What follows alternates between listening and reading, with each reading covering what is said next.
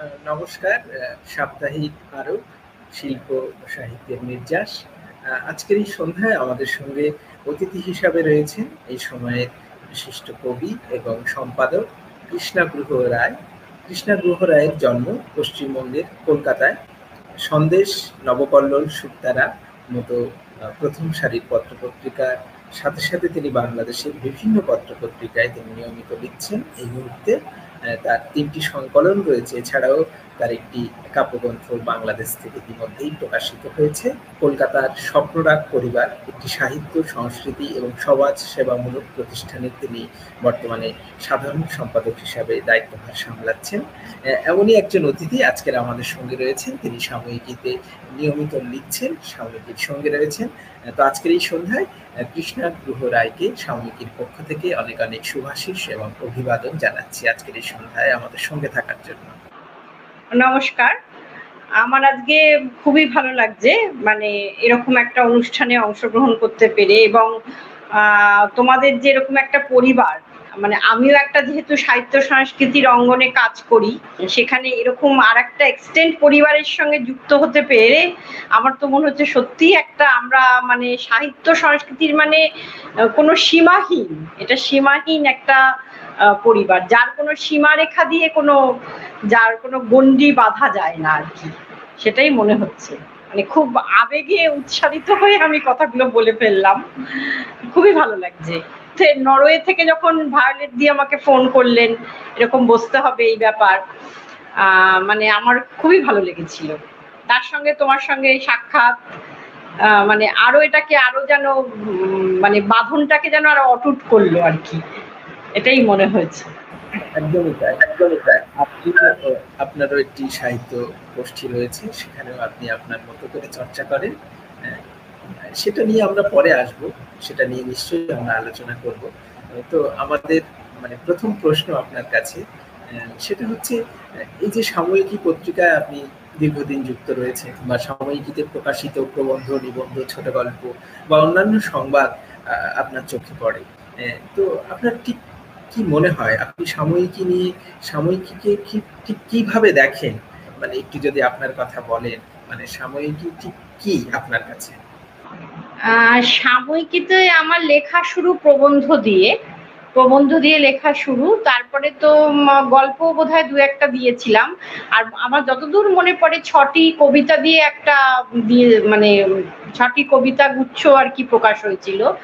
কিন্তু সবচেয়ে ভালো লাগে সাময়িকীর যে মানে কাজের যে, ইয়েটা আর কি ফ্লোটা কাজের ফ্লোটা মানে ওনাদের, এখানে আমি লেখা পাঠালে হয়তো একদিন কি দুদিন সময়, তারপরেই প্রকাশিত হয়ে যায়।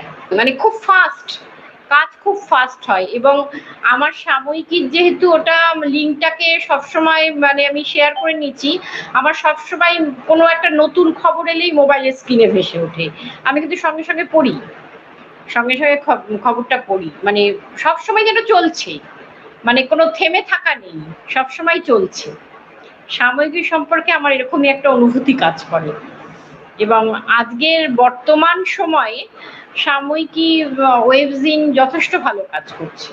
কারণ এখন হাতের মুঠোয় মোবাইল এসে যাওয়ায় লোকে প্রিন্ট মিডিয়ার থেকে মানে যত পারে মোবাইল স্ক্রিনেই তো পড়ালেখাটা করে, সেখানে সাময়িকী খুব যথেষ্ট ভালো রেসপন্স করছে। আর যেসব ওয়েব জিনগুলো আমি দেখতে পাই, তার থেকে আমার মনে হয় এটা।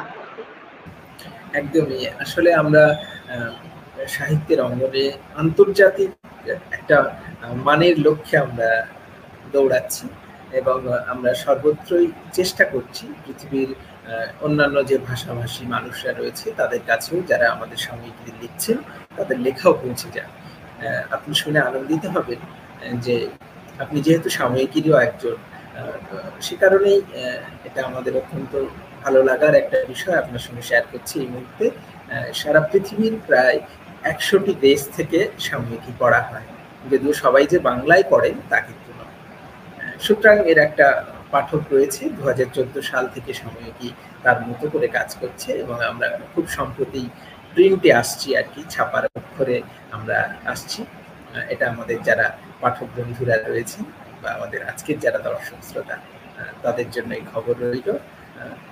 এবারে বরঞ্চ একটু আপনার কাছে চলে যায় এই যে আপনার যে চর্চা, বিশেষ করে আপনি সাহিত্য মনস্ক একজন মানুষ সাহিত্যে নিবেদিত একজন প্রাণ, এই যে আপনার এই শুরুটা ঠিক কীভাবে শুরু হয়?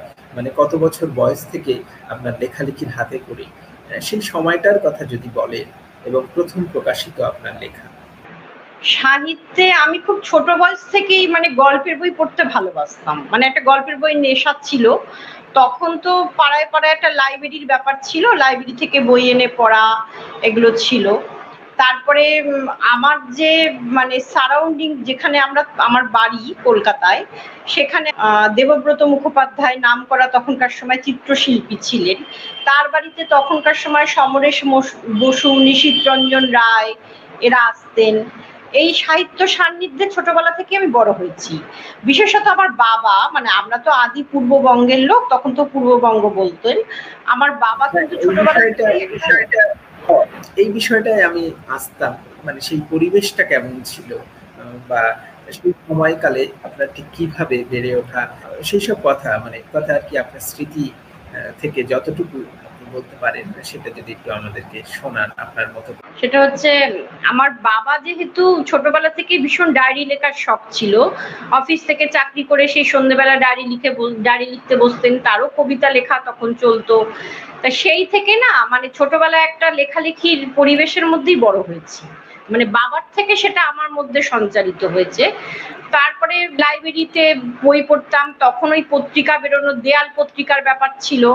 ওগুলো ছিল। পরবর্তীকালে আকাশবাণীতে যখন আমি চোদ্দ বছর বয়স আকাশবাণীর যুববাণীতে উপস্থাপনার কাজ পেলাম, তখন ওখানেও স্ক্রিপ্ট লেখা, ওই একই, ওই লেখা লিখতে লিখতে তখন ওই আবার সন্দেশে গিয়ে জয়েন করলাম। তখন নলিনীদি ছিলেন সন্দেশে, নলিনী দাস। মানে এইভাবে মানে বীজটা একটা মানে প্রায় জন্মলগ্ন থেকেই সঞ্চালিত ভেতরে।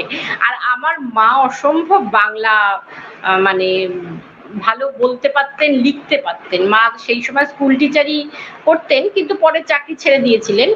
কিন্তু মা অসম্ভব ভালো বাংলা বলতে লিখতে মানে আমার বাংলা ভাষাটা শেখা মায়ের কাছেই, ভালো করে আর কি শেখাটা।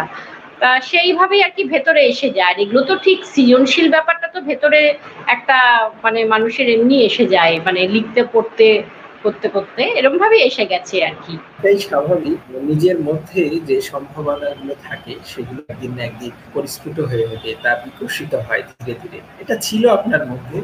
তো আমি যেটা জানতে চাইছিলাম মানে স্পেসিফিক করে বলতে চাই যে পূর্ববঙ্গের কোথায় আপনার সেই পরিবার বা পরিবারের সেই মানুষজনের কথা যদি একটু বলেন আর কি।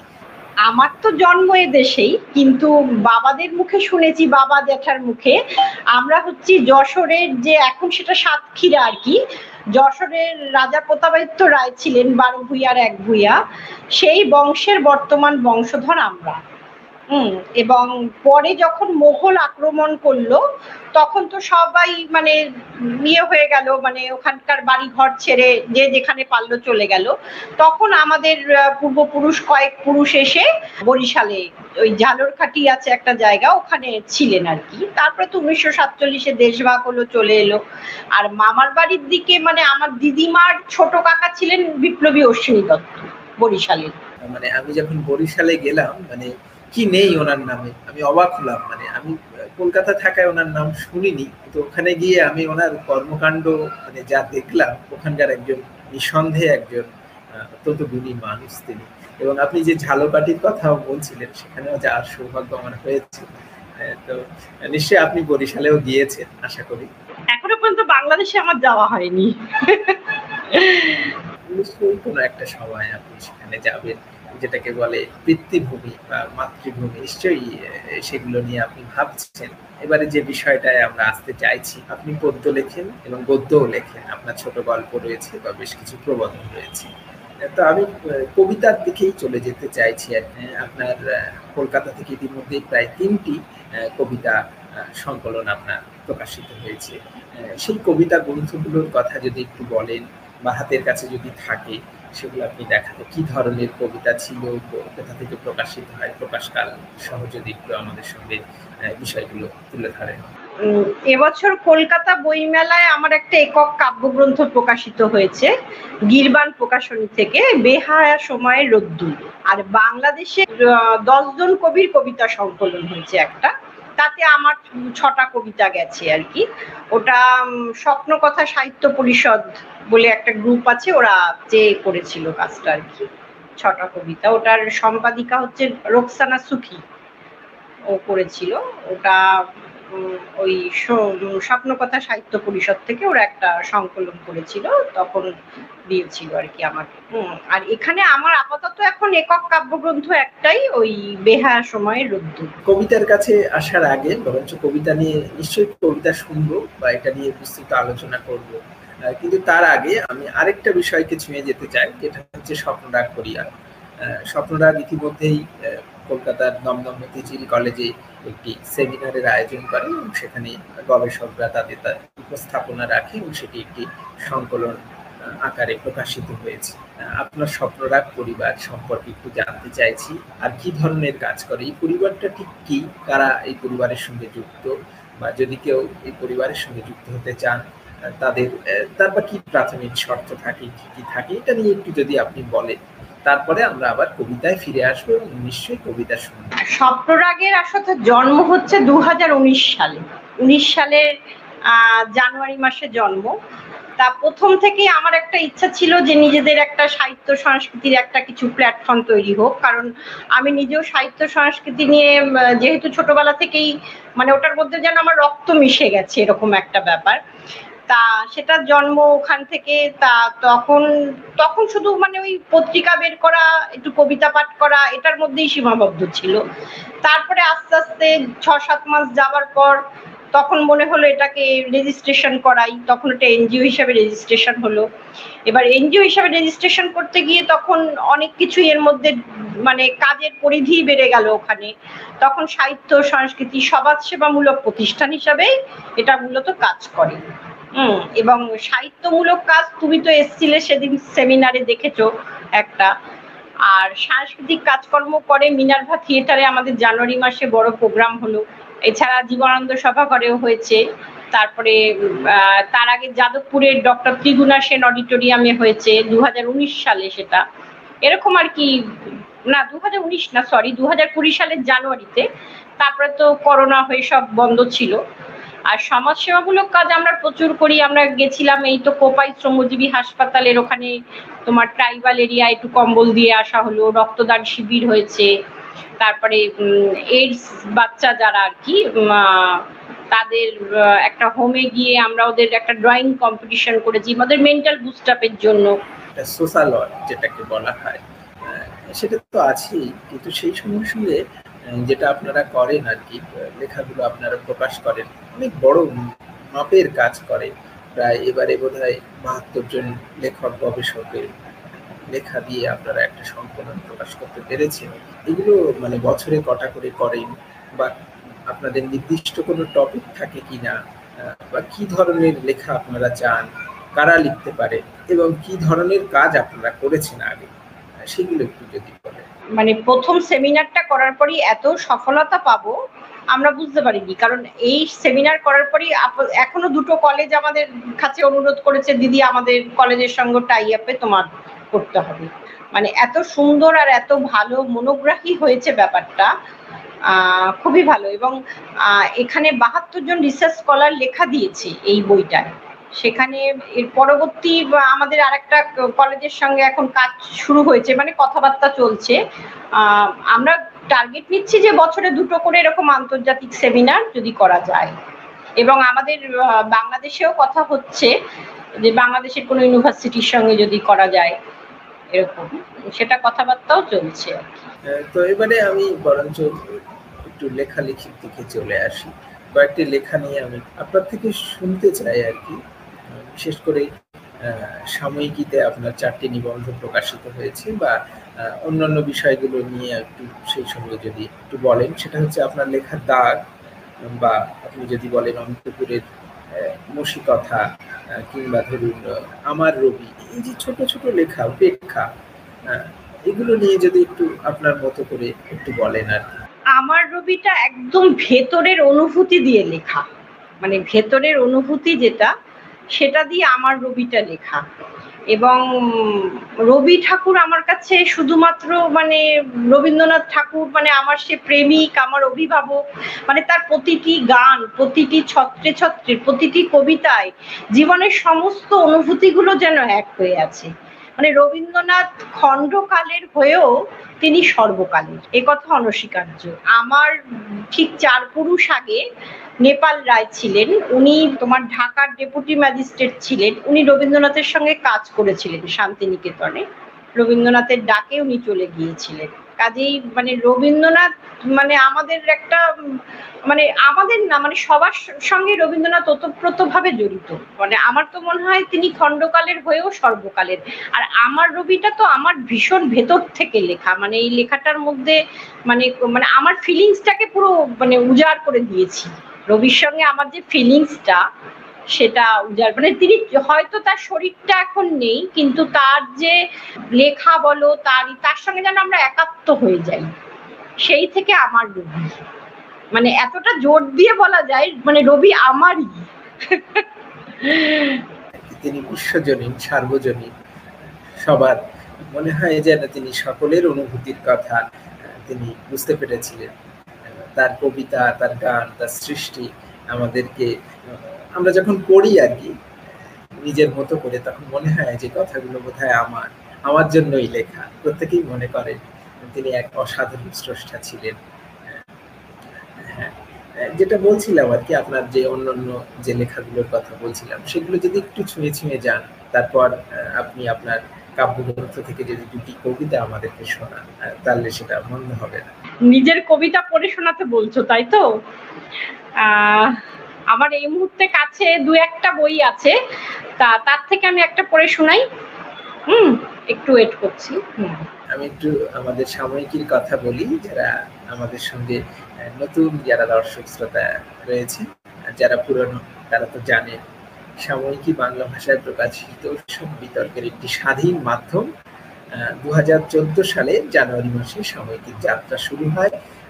বাংলা ভাষা পৃথিবীর অন্যতম বহুল চর্চিত ভাষা সমূহের অন্যতম যা আর সাময়িকীর প্রধানত, প্রথমত প্রত্যাশিত পাঠকরা হলেন বাংলা ভাষাভাষী মানুষ সারা পৃথিবী জুড়েই যারা রয়েছেন। তবে আমরা আন্তর্জাতিক অঙ্গনে পাঠকদের গুরুত্ব দিয়ে কাজ করার চেষ্টা করছি। প্রায় একশোটির মতো দেশ থেকে আমাদের সাময়িকী পড়া হচ্ছে, বাংলা ছাড়া অন্যান্য ভাষায়। সাময়িকী বর্তমানে নরওয়ের বার্গিন শহর থেকে সম্পাদিত এবং দ্রবাক শহর থেকে প্রকাশিত হয় এবং আমাদের সঙ্গে যিনি এই মুহূর্তে আমাদের প্রকাশক আরিফুর রহমান, তিনি একজন বিখ্যাত কার্টুনিস্ট তার সহযোগিতা উৎসাহ এবং আমাদের সম্পাদক ভায়োলেট হালদার, তার পরিশ্রম এবং সততায় আমরা এগিয়ে চলেছি। আমরা এই ধরনের অনুষ্ঠান করার সুযোগ পাচ্ছি এবং সাময়িকীর মাধ্যমে যারা প্রথিতযশা লেখক, লেখিকা, তারা তো রয়েছেন এবং নতুনদেরকেও আমরা একটা সুযোগ করে দিচ্ছি। নতুন লেখক নির্মাণের সাময়িকী তার কাজে এগিয়ে চলেছে। হ্যাঁ কৃষ্ণাদি। আমার লেখা একটা কবিতা, ইতি। ছাদের আলসেতে শেষ বিকেলের আলো। রূপকথার গল্পগুলো স্নেহলতায় আজও মনের ভিটে মাটিতে আকর্ষ হয়ে জড়িয়ে থাকে। ভূমিকার বহু বচন উপসংহারে এক বচনেও শেষ হয়। শূন্যতায় বেঁচে থাকে ভালোবাসা। ইতি সম্পর্ক খুঁজে নেয় আমার আমিকে আর একটা পড়ছি। চলো এখন আমরা নির্জনে হেঁটে যাই। নদীর জলে কথা বলুক আমাদের চলমান ছায়া। ঘৃণার উপর থুতু ছিটিয়ে এসো ভালোবাসতে চেষ্টা করি, আরও একবার অন্যেরা বলুক বেহায়া। ভালো লাগল, একদম স্পষ্ট উচ্চারণ। একজন কবি তো এরকমই হওয়া উচিত। কোনো রকম রাগ ঠাক না করে তার অভিব্যক্তির কথা সাবলীল ভাবে বলতে পারে। এটা অনেক বড় একটা বিষয়। তো এবারে একটু অন্যরকম আলোচনায় আমি যেতে চাইছি। জুটি সাহিত্য আর কি, যৌথভাবে কাজ করা। এরকম একটা বিষয় মানে আমি অন্তত জানতে পেরেছিলাম যে আপনি সিদ্ধার্থ সিংহের সঙ্গে একটা হাত ধরে মানে বিশ্ব সাহিত্যে যেটাকে বলে জুটি সাহিত্য, যৌথভাবে কাজ করার লক্ষ্যে আপনারা এগিয়ে চলেছিলেন। সেই কাজ কতটা কি করতে পেরেছেন বা কোন সময় শুরু করলেন সেগুলো যদি একটু বলেন, বা কি ধরনের কাজ করার পরিকল্পনা আপনাদের আগামীতে রয়েছে বা করেছেন, সেগুলো নিয়ে একটু ওনার সঙ্গে আমার একটা জুটি সাহিত্য নিয়ে কাজ করার কথা হয়েছিল। তখন কাজটা কিছুটা এগিয়েও ছিল। তারপরে উনি তখন বোধহয় যুব সংঘের একটা দায়িত্ব পেলেন। তখন যুব সংঘের ওই দায়িত্বটায় উনি তখন আর কি সম্পাদকের একটা দায়িত্বে উনি তখন মানে এতটাই তখন ব্যস্ত হয়ে পড়লেন। আর আমারও তখন স্বপ্নরাগকে মানে একটা নতুন ফর্মে আমার কমিটি চেঞ্জ হচ্ছে, সব নতুন কমিটি মেম্বাররা আসছেন। তখন আমি ওইটা নিয়ে এতটা ব্যস্ত, কারণ করোনা লকডাউন আস্তে আস্তে তখন উঠে যাচ্ছে। তাই জন্য কাজটা আপাতত এখন বন্ধই আছে। তবে ভবিষ্যতে হয়তো হলেও হতে পারে। আপাতত বন্ধ এখন। তবে উনি আমার আমাকে নিয়ে একটা করেছেন সমস্ত অনুগল্প সংকলন। অনুগল্প সংকলন সমস্ত বিশিষ্ট সাহিত্যিকদের নিয়ে। তাতে আমার একটা ওনার সম্পাদনায় প্রকাশিত হয়েছে তাতে আমার একটা গল্প প্রকাশিত হ্যাঁ, উনিও সাময়িকীর সঙ্গে একেবারে শুরু থেকেই যুক্ত রয়েছে নিশ্চয়ই কোনো একটা সময় উনি আরকের মাধ্যমে আসবেন এবং নিশ্চয়ই উনি ওনাকে আমরা পাবো। খুব শীঘ্রই উনি আসবেন আমাদের এই বিশেষ অনুষ্ঠানে, শিল্প সংস্কৃতির নির্যাসে। তো হ্যাঁ যেটা বলছিলাম যে আপনি মূলত কবি। এছাড়াও আপনি প্রবন্ধ বা ছোট গল্প লিখেছেন আপনার মতো করে। বিভিন্ন অভিজ্ঞতা মিশেল এবং সেই সঙ্গে সঙ্গে আপন মনের মাধুরী মিশিয়ে আপনি আপনার সৃষ্টিকে নির্মাণ করার চেষ্টা করেছেন, বিনির্মাণ করার চেষ্টা। তো আমার একটা কৌতূহল যে আপনি মূলত কবিতা নিয়ে কাজ করছেন এছাড়া আপনার অন্যান্য কাজের কথা, সেটা তো আলাদা একটা ক্ষেত্র তো আপনি মানে আমি বলতে চাইছি যেটাকে বলা হয় কথা সাহিত্য, উপন্যাস, বিস্তৃত আকারে যদি স্পষ্টভাবে বলি গদ্য সাহিত্য নিয়ে কাজ করার কি পরিকল্পনা আছে আগামী যদি থাকে সেটার কথা বলতে পারেন। গদ্য সাহিত্য বলতে আমি আপাতত একটা উপন্যাস লেখা শেষ করেছি আর একটা নতুন উপন্যাস ধরেছি।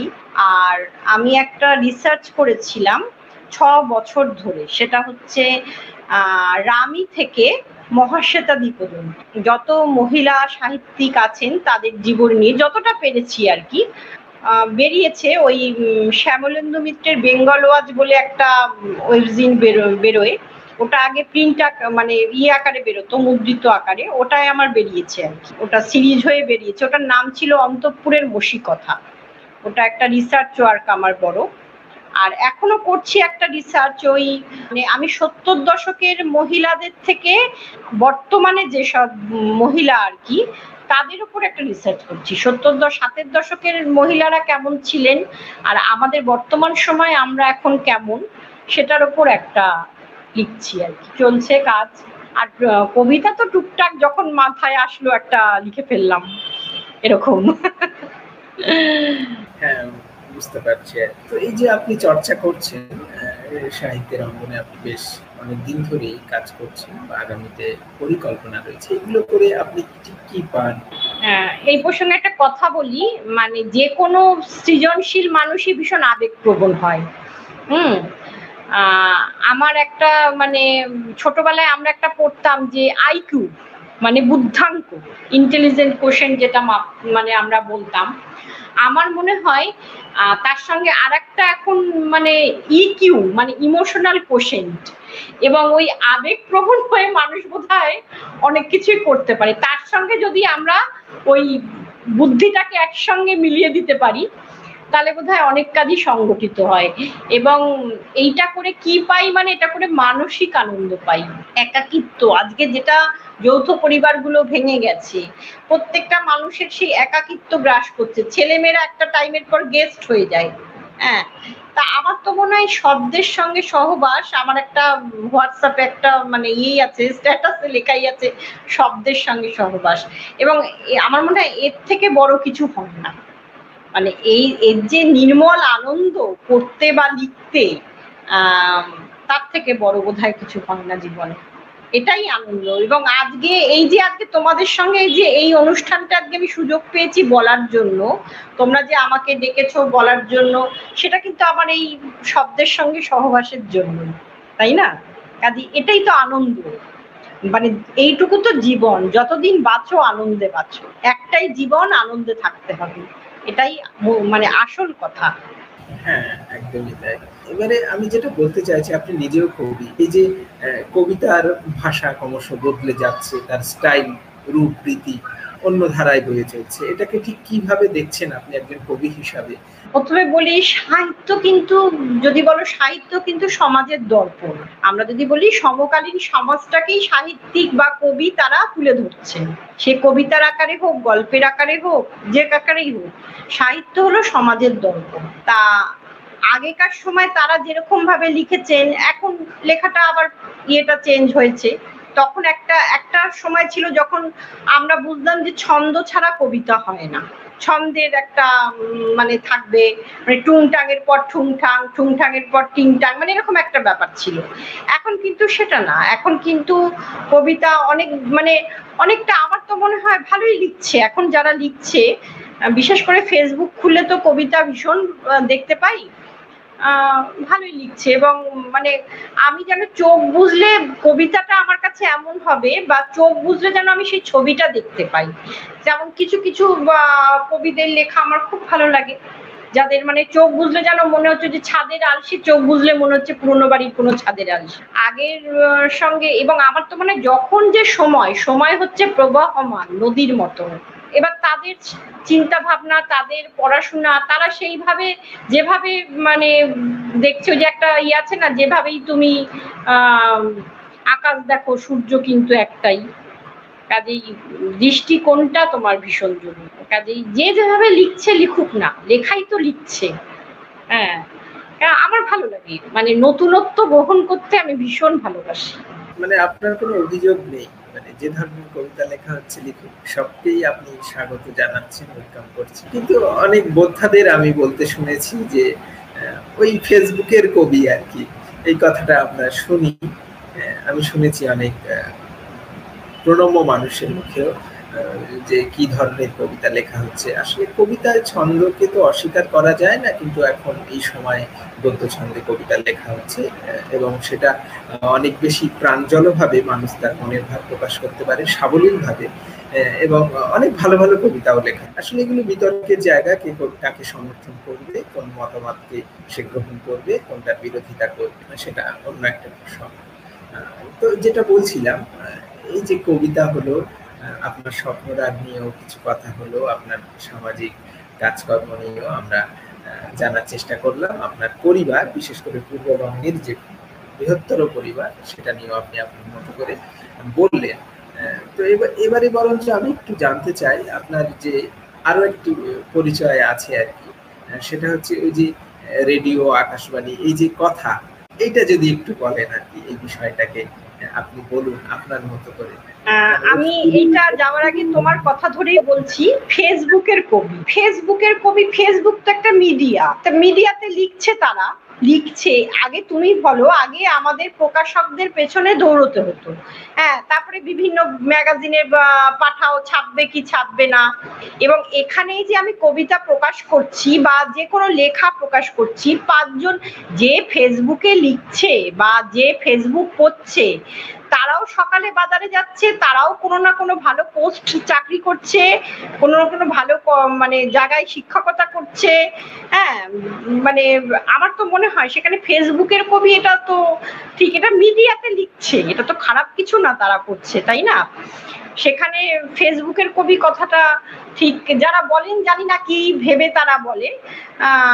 তবে হ্যাঁ ফেসবুকের কবি আমারও ভালো লাগে মানে সত্যি ফেসবুকের কবি, আমরা তো সত্যি ফেসবুকের কবি। তা আজকে ফেসবুকটা ছিল বলেই আজকে নরওয়েতে ভালো ভায়োলেন্ট পড়তে পেরেছে। নাহলে কোথায় যেত ছাপা কবিতা জানি না আমি। কাজেই আমার ফেসবুককে আমি খুব স্যালুট করি যে এরকম একটা ওপেন মিডিয়া যে সবাইকে, এবং তুমি দেখবে আমার কবিতায় কমেন্টে তোমার আর্জেন্টিনা থেকে মানে বিদেশি কবি, তারাও কমেন্ট করছে যে এটা তো ফেসবুকের জন্যই হয়েছে, এটা তো অস্বীকার করতে পারব না। ফেসবুকেরও ভালো দিক রয়েছে, আমাদের যোগাযোগ মাধ্যমকে অনেক সহজ, সহজতর করে তুলেছে বিশ্বের যে কোনো প্রান্তের সঙ্গে আপনি যেহেতু কবি কবিতা চর্চা করেন, তো পৃথিবীর অন্যান্য কবিদের সঙ্গে ফেসবুক আপনার যোগাযোগ করে তুলেছে। এটা একটা সামাজিক মাধ্যম সেটা তো ঠিকই আছে, কিন্তু বিষয়টা হচ্ছে আমি যে বিষয়টাকে বলতে চাইছিলাম, যে অনেকে বিশ্বাস করেন যে ফেসবুকের মাধ্যমে কবিতা লিখে বিপ্লব আনা সম্ভব এইরকম ধরনের। বা যেটা থেকে বিতর্কের জন্ম হয়, সেই বিষয়টা আসলে অনেকে সমর্থন করবে, অনেকে বিরোধিতা করবেন এটাই স্বাভাবিক। সেটা তো ঠিকই আছে, কিন্তু ফেসবুকেরও অনেক ভালো দিক রয়েছে। খারাপ দিকের কথা আমি বাদই দিলাম। নিঃসন্দেহে এটা অনেক সহজতর করে তুলেছে বিশ্বের যে কোনো জায়গার সঙ্গে, যে কোনো আমরা যে যে যার কাজের ক্ষেত্রে মানে আমাদের যে মতবাদ, মতবাদকে আমরা আদান প্রদান করতে পারি। মুঠোফোনটা তো অনেক সংস্কার করে দিয়েছে, এটাকে অস্বীকার করা যাবে না। বিজ্ঞানের এই অগ্রগতিকে তো আমাদের স্বীকার করতেই হবে। হ্যাঁ যেটা যেটা বলছিলাম, ওই যে যে প্রশ্নটা আপনার কাছে রেখেছিলাম সেই, সেইটা যদি একটু আমাদের সঙ্গে বলেন যে কি ধরনের কাজ আপনি সেখানে করতেন বা কি করতে হতো আপনাকে ঠিক? এই বিষয়টা একটু আমরা জানতে চাই, এটা আমাদের অজানা অনেকটাই। আমি যখন ক্লাস নাইনে পড়ি তখন আকাশবাণীতে আমি জয়েন করি তখন যুববাণী আর কি ছিল। যুববাণীতে প্রথম অনুষ্ঠান করি। তখন প্রথম অনুষ্ঠান আমার হচ্ছে মানে আমি নিয়ে গিয়েছিলাম আমাকে বলেছিল তুমি একটা স্ক্রিপ্ট আমাদের নিয়ে এসো দেখব। তাকে গিয়ে নিয়ে গিয়েছিলাম। তারপরে আমি মানে তখন ক্লাস নাইনে পড়ে আমার এখনও মনে আছে আমি লিখে নিয়ে গেছিলাম পণ প্রথার উপর। তা আমার যিনি এক্সিকিউটিভ ছিলেন প্রোগ্রাম এক্সিকিউটিভ রুবি বাগচি, উনি আমাকে বলল, না না, তোমার যা বয়স, এখন এইটুকু মেয়ে তুমি পণ না? তুমি অন্য কিছু নিয়ে লিখে নিয়ে এসো। এবং আমি সে রাত্রির মধ্যেই তখন খুব লোডশেডিং হতো। আমাদের ছোটবেলাটায় লোডশেডিং হতো। হ্যাঁ হ্যারিকেনের আলোয় পড়া। তা বিদ্যুৎ সংকটের ওপর রাত্রিবেলায় গুছিয়ে টুচিয়ে পরদিন গিয়ে আবার উপস্থিত হলাম। তা দিদি আমার ওই উৎসাহ দেখে সঙ্গে সঙ্গে রেকর্ডিং করিয়ে দিলেন। ওই আমার আকাশবাণী শুরু। তারপরে আমি করেছি প্রেজেন্টারের কাজ। ওবি প্রোগ্রাম করতাম। ওবি প্রোগ্রাম ওই টেপ নিয়ে দৌড়নো। এবং সেখানে টেপ নিয়ে গিয়ে রেকর্ডিং করতে যেতাম এবং তখন যুববাণীতে গুণীজন সান্নিধ্যে বলে একটা অনুষ্ঠান হতো। তাতে আমি অনেক মানুষের সান্নিধ্য পেয়েছি। আশাপূর্ণা দেবী থেকে শুরু করে অনেকের বাড়িতে গিয়ে ইন্টারভিউ নেওয়া মহাশ্বেতা দি মানে ওই কাজটা করে ভীষণ আমি মানে মানসিক দিকে সমৃদ্ধ হয়েছি। এরকম প্রচুর প্রোগ্রাম করেছি সেই সময়। তারপরে আমাকে বলল, বসন্ত উৎসব তুলে নিয়ে আসতে শান্তিনিকেতন থেকে। সেখানেও আমি গিয়েছিলাম। গিয়ে তখন অমিতাদি ছিলেন, অমিতা সেন। অমিতাদির কাছ থেকে ইন্টারভিউ নেওয়া, ওদিকে মোহরদি, কণিকা বন্দ্যোপাধ্যায় গোড়া সর্বাধিকারী। মোটামুটি সবারই তখন একটা ইন্টারভিউ নিয়ে এসে আমি ওইটা বসন্ত উৎসবটা সেই সময় আকাশবাণীতে মানে প্রচারিত হয়েছিল আর কি। তা অমিতাদির বাড়িতে বসে অনেকক্ষণ গল্প, গুজব, খাওয়া দাওয়া এবং শুনেছিলাম রবীন্দ্রনাথ কীভাবে শান্তিনিকেতনে বসন্ত উৎসব করতেন। তারপরে আমাকে বাইরে কতগুলো বেতের চেয়ার ছিল ওনার প্রতিচি শান্তিনিকেতনের যে বাড়িটা, ওখানে প্রতিচিতে উনি আমাকে বলেছিলেন, বলে, এই চেয়ারে সে রবীন্দ্রনাথ বসতেন সে সময়। আর অমিতাদি ছিলেন তো আশ্রম কন্যা। মানে ভীষণ। আর রুবি দিয়ে একটা ছোট চিরকুটে চিঠি লিখে পাঠিয়েছিলেন অমিতাদিকে তখন তো এত ফোনের ইয়ে ছিল না। যে ভালোবাসি বলে বিরক্ত করতে সাহস পাই, তোমার কাছে কৃষ্ণাকে পাঠালাম। তুমি একটু ওকে দেখো। তা এখন তখন তো মানে স্বাভাবিক তখন কলেজে ফার্স্ট ইয়ারে পড়ি, তখন ওই কথাটার অর্থ বুঝিনি, কিন্তু এখন পরিণত বয়সে বুঝি যে সত্যি ভালোবাসার মানুষদের বোধহয় বিরক্ত করা যায়। মানে ভালোবাসি বলে বিরক্ত করতে সাহস পাই, কথাটার মধ্যে কিন্তু অনেক কিছু লুকিয়ে আছে।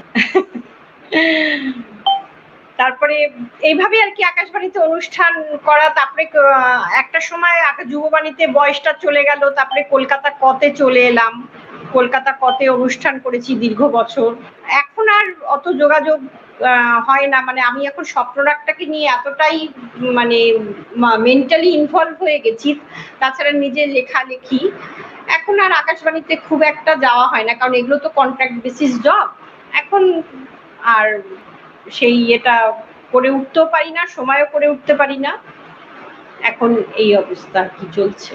আমার লেখা কবিতা বিয়েহাগের সুর। সুদীর্ঘ অপেক্ষার পথ পেরিয়ে অবশেষে পৌঁছে দেখলাম উদাসী বাউল একতারাতে বেঁধেছে মন কেমনের সুর। মনের গোপন অলিন্দে তখন খেলা করছে আদর বেলার রোদ খড়ের চালে ঢাকা মাটির ঘরের পাশে অন্যমনা আমি তখন বন্দি তোমার মুঠো ফোনের স্ন্যাপে। শেষ বেলার মিঠে রোদ জানিয়ে দিল, ফেরার সময় হলো। নির্বাক হাতছানি, মোহময় গধূলির আবছা আলোয় মনবাসিতে বেজে উঠল বেহাগের সুর। যেহেতু পুজো আসছে, শারদীয় পুজো, তা আমার এর উপর একটা ছোট গল্প আছে, সেটা তাহলে পড়ে শোনাই। সেটার যেহেতু এতগুলো কবিতা পড়লাম, এটা একটা ছোট গল্প পড়ে শোনাচ্ছি। যেহেতু আমাদের আগমনী আর কদিন বাদেই শারদ দুর্গাপুজো, তাই একটা ছোট গল্প, আমার দুর্গাপুজো উপলক্ষেই লেখা। সেটা পড়ে শোনাচ্ছি, সেটা হচ্ছে, জিও আশিক তখন আমার ক্লাস টেন, মাধ্যমিকের প্রস্তুতি আর সেই সঙ্গে ষোলো বছরের নিষিদ্ধ আকর্ষণ। সে থাকতো আমাদের পাশের পাড়ায়। সে সময় দুর্গাপুজো মানেই সকাল থেকে হই হই ব্যাপার। বাড়ির সামনের রাস্তায় পুজো মণ্ডপ। চতুর্থীর রাতে কুমোরটলি থেকে দুর্গিমা তার ছেলে মেয়েদেরকে সঙ্গে নিয়ে এসে উপস্থিত। পঞ্চমীর সকালে ঘুম চোখ কসলাতে কসলাতে দুর্গিমাকে দর্শন। আর পুজোর কটা দিন সকালবেলা স্নান সেরে নতুন কাপড় পরে পুজোর আয়োজনে আমরা তিন বন্ধু মিলে ঠাকুর মশাইকে সাহায্য করা। তার সঙ্গে সেবার আমার প্রথম দেখা। অষ্টমীর সকালে অঞ্জলি দিতে গিয়ে। অঞ্জলির সময় তার হাতে তুলে দিয়েছিলাম ফুল আর বেলপাতা। হাতের ছোঁয়া দিয়ে চোখে চোখে মনের ছোঁয়াও সেদিন সারা হলো। ঘুরে ঘুরে সেও আমাকে দেখে আমিও তাকে দেখি। কালো গোফের ঝাঁকড়া চুলের সে। নামটা তখনও তার জানি না। সন্ধেবেলা নতুন চুড়িদার পরে সেজে গুজে পুজো মণ্ডপে যেতেই দেখি সে বসে আছে। ঢাকে পড়ছে কাঠি আর আমার বুকের মধ্যেও বাজনা বাজতে শুরু করেছে। কিছুক্ষণ বাদে পাড়ার কয়েকটি ছেলের সঙ্গে আমার প্রিয় বন্ধু শিপ্রার দাদা মৈনাক এসে তাকে জিজ্ঞাসা করল, কিরে অনিক, কতক্ষণ এসেছিস? সে বলল, প্রায় ঘণ্টা খানেক তখন তার নাম জানলাম। একটু পরেই শুরু হলো ধুনুচি নাচ। সেও মাটির ধুনুচি নিয়ে নাচ করে, মা দুর্গাকে বন্দনা করল, আমিও মুগ্ধ তার প্রতি। সেও তখন তাল সে তাল মিলায় বন্ধুরাও উৎসাহ দিতে লাগল। তারপর রাত গড়ালো, সেও বন্ধুদের সঙ্গে চলে গেল। আমিও বাড়ি ঢুকলাম। রাতের খাবার খেতে খেতে সেই যে মনের মধ্যে ঘুরপাক খাচ্ছে, শুধু সেই। যৌথ পরিবার আমাদের তুতো ভাই বোনেরা গপ্পে ব্যস্ত। ঠিক হলো, পরদিন অর্থাৎ নবমীতে আমরা ভাই বোনেরা দুপুর বারোটায় ঠাকুর দেখতে যাব। নবমীতে আমরা যখন কলেজ স্কোয়ারের মণ্ডপে ঢুকছি, দেখি সেও বন্ধুদের সঙ্গে। আমার দাদাকে দেখে মৈনাকদা এগিয়ে এলো। তারপর আমরাও যেখানে যেখানে ঠাকুর দেখতে যাই, সেও বন্ধুদের সঙ্গে সেখানে সেখানে যায়। বন্ধুরা আবার আমাকে দেখে মুচকি হাসে। বুঝতে পারি, সে বন্ধুদের জানিয়েছে, মন ছোঁয়াছুঁয়ির গল্প। আমার ভেতরেও তখন সুখ পাখি ডানা ঝাপটাচ্ছে। সেদিন ঠাকুর দেখে রেস্টুরেন্টে খেয়ে সন্ধ্যের পর যখন বাড়ি ফিরলাম, তখন পায়ে এত বড় একটা ফোসকা, নতুন জুতো পরার উপহার। মা বললেন, আজকে আর বেরোবি না, অনেকক্ষণ ঘুরেছিস, এবার একটু বিশ্রাম নে। মন বলল, সে যে বসে আছে মণ্ডপে, একটু পরে হাত মুখ ধুয়ে অন্য একটা জামা পরে পায়ের ফোসকায় বরলিন লাগিয়ে মায়ের নরম বাটার চটি পরে গেলাম পুজো মণ্ডপে। দেখি সত্যিই সে বসে আছে। আমাকে দেখে সেও খুশিতে উচ্ছল। মুখখানা তাই বলল, আমিও একটা চেয়ারে বসলাম বন্ধুদের সঙ্গে। হাসি ঠাট্টা চলল কিছুক্ষণ, তখন একটাই গল্প, এবার পুজোয় বন্ধুরা কে কি জামা কিনেছে? তুমুল আড্ডা চলছে, এর মধ্যেই সে দেখি উঠে দাঁড়িয়েছে। এক বন্ধুর কাঁধে হাত দিয়ে চলে গেল। আমিও উসখুস করছি। পরদিন দশমী, সকাল হতেই মনটা খারাপ, পুজো শেষ। ঘুম থেকে উঠে স্নান সেরে পুজো মণ্ডপে গিয়ে দেখি আমার মতন দুর্গি মায়ের চোখটাও ছলছল করছে। বুঝতে পারি আমাদের মতো এবার, এবারের মতো আমাদের আনন্দ শেষ। মণ্ডপের একপাশে বন্ধুরা গোল হয়ে বসে আছে। ঠাকুর মশাই দর্পণ ভাসালেন, চিত্র আঁকা মাটির হাড়িতে। মা দুর্গির বিসর্জন হলো। সেদিন সন্ধ্যে থেকে মা দুর্গিকে বরণের পালাতে শুরু হয়েছে। ঢাক বাজছে, শাক বাজছে উলো দিয়ে দুর্গি মায়ের বরণ চলছে। এমনকি মরা মহিষটার মুখেও সন্দেশে ঠাসা। মা জেঠিমা, পাড়ার কাকিমা, মাসিমাদের মুখগুলো সিঁদুর গুঁড়োয় সৌভাগ্য উপচে পড়ছে।